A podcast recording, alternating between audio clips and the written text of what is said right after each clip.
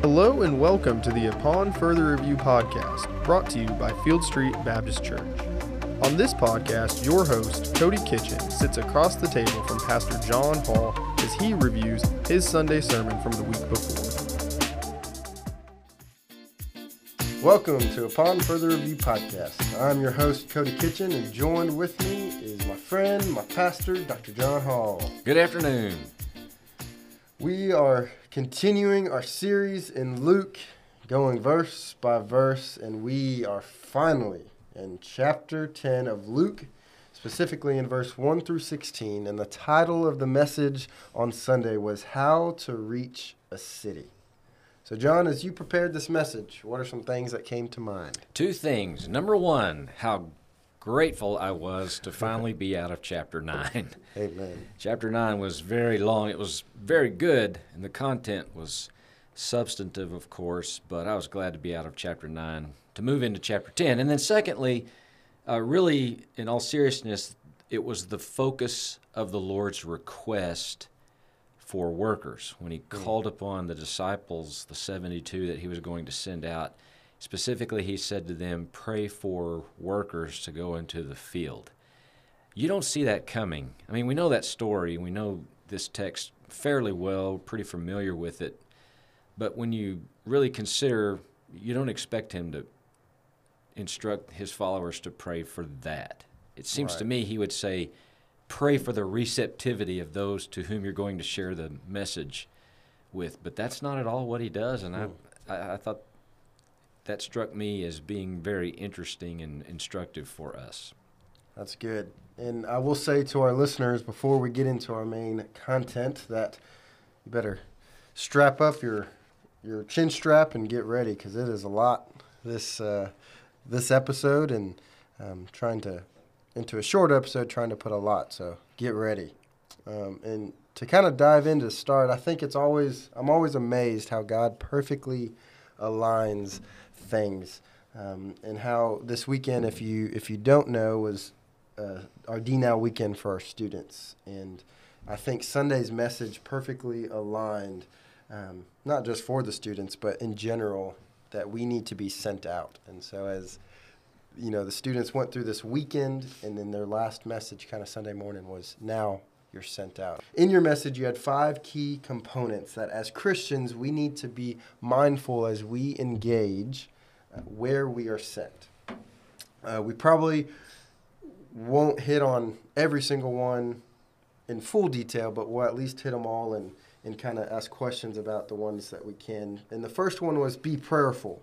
The second was be wise. The third was be urgent. The fourth was be gracious and deserving. And the fifth was be realistic. And so to talk about the first component, which was that you talked about was be prayerful. You said on Sunday in your message that to reach a city, you should always start with prayer. At first glance, that seems obvious. You're like, right. well, of course, why wouldn't you? But I think it's a good reminder because how many times have we all in our lives done something without the Lord's guidance and strength? And so, as much as it seems like, well, duh, start with prayer, it's a good reminder because not all we don't always start with prayer. Correct. And so, the fact that it was um, you know that component of be prayerful. And you tell us that jesus instructs us to pray for workers and laborers for his harvest. Right. Then the second component you talked about was be wise. How we will face hostility and resistance and we have to face these enemies with love and resistance. And as christians in the harvest fields we're guaranteed to face these difficulties and it's important to be wise, and that is why prayer is so important, as you stated in your message. So, my question, kind of bunching those two components together, is how can we be wise and practically pray for the harvest field? That's a good question. I'll try to answer that as briefly as I can. I think one of the ways in which we engage the harvest field, say in our context, Cleburne, Texas, is to have a greater awareness of those around us, to be more alert to our opportunities, and, and even to ask God to give us eyes that see. I think part of the reality for every one of us who follow Christ, but we have a heart for wanting to share Jesus with our circles of relationships is we're just distracted. We're all distracted with Yeah. the demands and the tyranny of the urgent and and life and if you have a family and you have a career and you're pursuing an education or whatever, whatever demands pile on you that you see coming and those that you get blindsided by, those have a, a way of knocking us off of our game and we get distracted and we lose sight and track of what really we're supposed to be doing, which is the Lord's bidding. And part of that Right. bidding is to take the message of the gospel into the community in, in which we live. And, and I, what has been helpful for me, and I would never presume that it would be helpful for everyone, yet for me, I've evolved into thinking of my life as a, a garden. Hmm. I mentioned this, I think, Sunday. Maybe it was at our PBJ group Yep. gathering, but I'm starting to look at my ministry here in Cleburne, which now is going on 19 years, more like a gardener working a garden. Hmm. And I think there is an appropriate place for what is affectionately called hit and run evangelism, you know, cold call evangelism. There's a certainly a place for that, and some are really gifted and skilled at it. Right. I am not. I'm more of an acquired taste with people. It takes me time over a period of encounters and growing relationships and friendships where I see that as, you know, working the soil, planting the seed, watering the, the soil, watering the seeds, plucking the weeds out, uh, basically working those relationships in a way, moving all the conversations ultimately to matters of eternity. So that's been very helpful for me as an analogy, and I think that's a practical way we can look at, at our lives and the relationships that make up our lives, and we try to work those fields in such a way to, to move everything towards what are you going to do with this person of Jesus Christ because it matters how you respond to him. And so that, that's been helpful to me. I, you may have a different way of thinking, and that's fine. I don't have a corner of, mark, of the market on the analogy, but this particular metaphor really works for me. Yeah, I think that's a.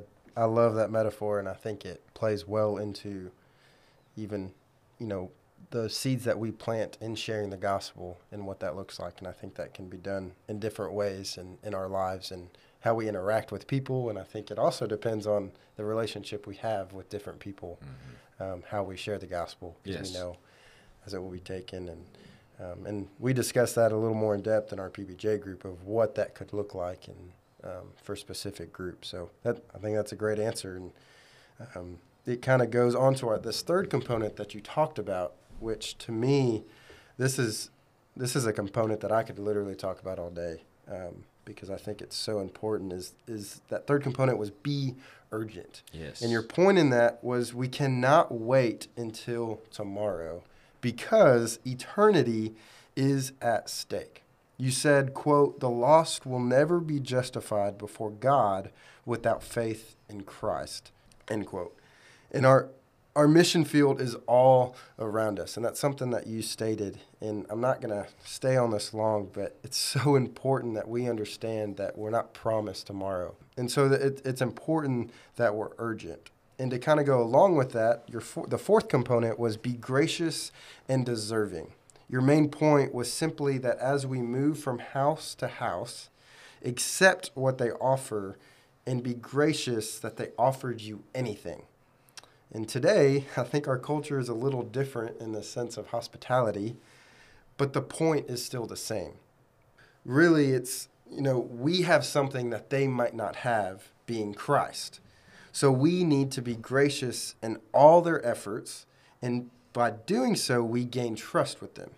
So, my question is how can we make sure in our urgency to preach the gospel that we continue to be gracious and deserving? I appreciate the question and the summation leading to the question. I think part of it is going to be dependent upon um, where our starting point is. And I think a good starting point is remembering that people matter to God. Hmm. I heard a gentleman say years ago that you will never lock eyes with anyone who does not matter to God. And that has been helpful to me to remember that the mechanic who services my car, the plumber who works on my leak at my home, uh, the server at the restaurant, Yeah. everyone I like I lock eyes with matters to God. And if you want to put your best foot forward and being a, a winsome and careful and thoughtful, polite ambassador and minister of reconciliation on behalf of Christ, then I think it's in your best interest and theirs to be kind. I've never met anyone who doesn't appreciate just basic kindness, basic respect. And is that always well received? Prob- not 100%. Sure. But I've, I've, not, I've seen over the years in my own life how much I appreciate when someone has shown me kindness and didn't have any reason to, as well as those who've shown me kindness for something I was doing for them or receiving from them. I think kindness just goes a long way in the world. Absolutely. And the kindest person who ever lived was Jesus Christ. And I think there's some real wisdom in looking at his example and how he engaged people, even people who were hostile toward him. There was a fundamental kindness. Uh, and sometimes he he was quite blunt and frank in dealing with some of the religious people who should have known better. So he, he Yeah. was corrective of them and frank with them and never in an ungodly way, of course, or an unrighteous way. But I think you look at, at the life of Christ and you look at those individuals who probably have been most fruitful in, in their missionary enterprise, whether it's locally or, or internationally or you name the place, there is a common denominator of, of sheer kindness and remembering that everyone matters to God. And one way we bridge the gap between ourselves and others is just to show basic kindness. It's so simple. I, I mean, I wish it was more profound than that. And probably if I thought about it for several days, I could come up with something that was far more complex and repeatable. But for me, it's just being kind to people. It's good. And I mean, not much to add on to it other than by being kind, we show the love of Christ. And it's that simple. Mm-hmm. And in that, people see that there's something different. Because if we were rude and mean and then try to share the gospel with somebody, it probably not go too well. No, it doesn't compute. It's Right. it's counterproductive to ultimately what what we want to do, which is you know share Christ with them. And so if if the message is not going to be received because we've been jerks hmm. and we've treated someone poorly and say, "Hey, by the way, how can I pray for you?" It's a total disconnect for that person on the receiving end. When ultimately our intent is to show them kindness and grace and and gratitude even in hopes that we can move those conversations uh, of life towards matters of eternity. That's good. And one thing that I loved about your message on Sunday was how you, your fifth component, how you ended with being realistic. And you, I think at so many times we read urgency, and there is urgency. We need to hear the gospel, but at the same time, we have to be realistic in. And that's what your point was making that not everyone will be accepting to what we say and what we're preaching. And I think sometimes we get this false facade as Christians that, you know, because we have Christ and because we're going to be urgent, everyone's going to accept what we say. And so I appreciated what you what you said um, that people are going to choose choose judgment over God's peace. Um, they're not rejecting us, but who we're talking about. And I think that's so important to remember because as humans, we talked about this, I think, last week on the podcast. Kind of the same thing is as humans, we don't want to be rejected. We want to be accepted. We want to have those things. So, um, you say that in the case Jesus instructed the disciples in verse 11 to simply wipe off the dust and continue on. I know for me that, and this is just personal, it's hard to just shake it off and get back in the game, you know, to, to say the least, and to not let it affect me. So, my question is how can we be realistic as we're sharing the gospel and not let the quote unquote rejection affect our witness? That's such a great question. And the answer is a tough one because you're exactly right. Uh, If you experience rejection enough times consecutively, you're a little more shy about putting yourself out there. And sure. so I think it's helpful to remember that we are not responsible for the results of our efforts, but we are responsible for our efforts. Mm. I, I'm not responsible for the result of someone hearing a, a sermon that I preach, but I am responsible for being well prepared, present Yeah. the message as clearly and as lovingly as I know how, depending on God's Spirit and His grace for help in, in preaching a message. But I, I have had to let go, and it was not easy, especially in my early days of being a preacher. I had to let go of totally concerning myself with why did why did I not see any visible, tangible, measurable result? I really put myself into that message. I, I killed myself through the week, Hmm. uh, preparing and getting it in my mind and heart and put it out there. And it seemed to me that nothing happened. And the Lord really had to work in my thinking and in my heart to bring me to a place where he, you know, it's like he almost slapped me upside the head and said, John, your responsibility is to be ready to go, to tell, and to do your part to work the garden. But you have to let me worry about and take care of the results. That's good. Um, and so I think all of us, as followers of Christ, we, we do what we are asked to do. And, and Jesus says, go. He says, tell. He make disciples.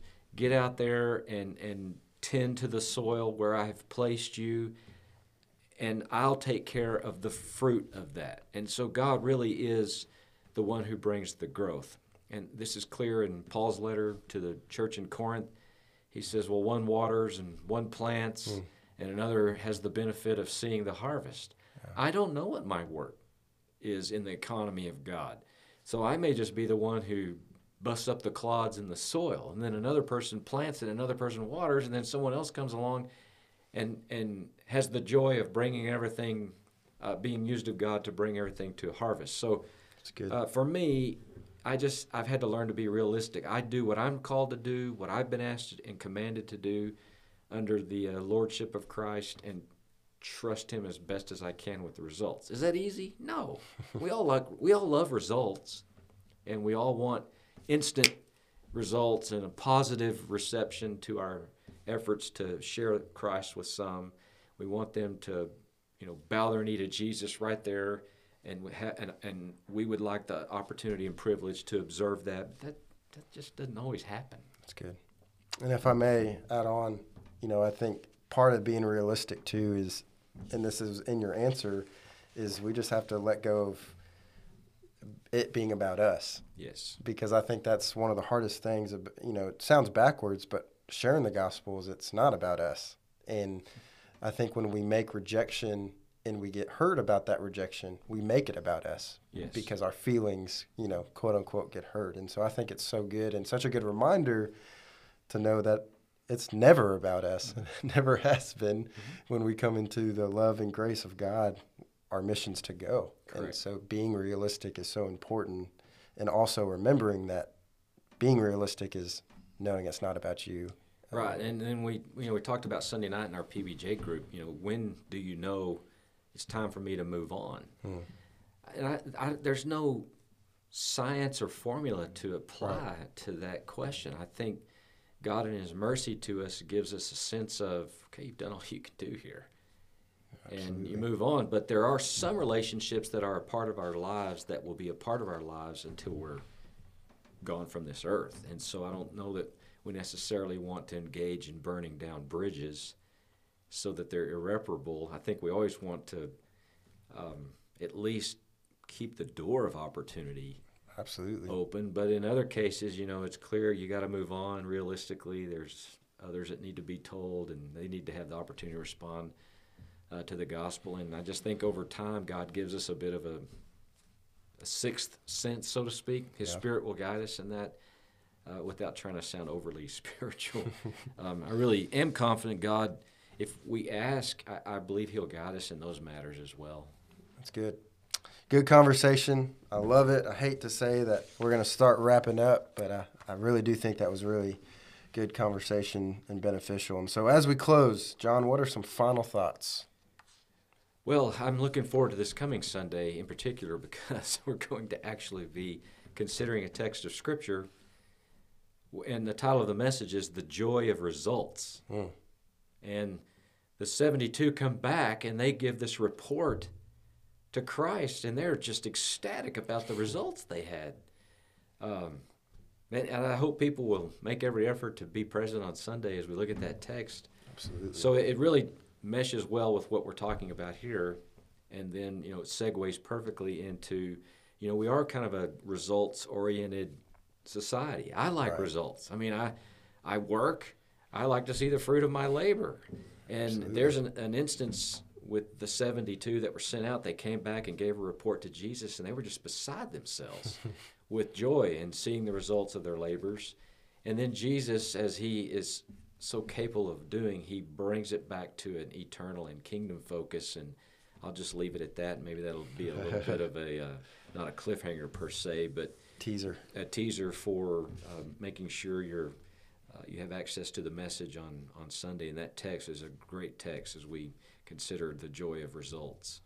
That's good. And we're going to move right along as we always do. We didn't do it last week, but we're back at it this week to our That Stupid segment. Oh, I have a good one for that, and I hope people, probably people can relate. So yesterday, I left the office and I was heading uh, to class. I teach a class on Monday nights at Dallas Baptist University. So I, s- I pulled into our our Chick Fil A drive-through, and of course it's crowded, and it's just you know nobody likes waiting in the drive-through, and so what frustrates me because you know it's very popular at Chick Fil A to have two lines and they they merge into one after you get to the order board. Well, it I noticed that it was taking me more time to get through the process because the people in front of me were on their cell phones instead of paying attention to the car in front of them. And when the car in front of them moved up a space of two cars, here they were with their head buried in their cell phone, delaying my ability to get through the drive through process at Chick fil A. And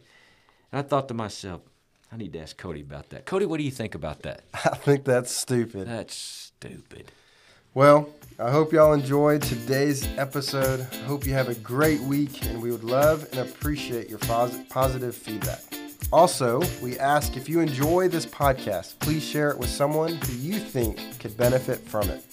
Thanks for joining us, and to end the session, remember make Christ known by what you say and how you live. See y'all next week. Thanks, everyone. Thank you all for listening. Be sure to subscribe to Upon Further Review so you never miss an episode. If you have any questions, please be sure to reach out to us at info at fieldstreet.com. Thanks for tuning in.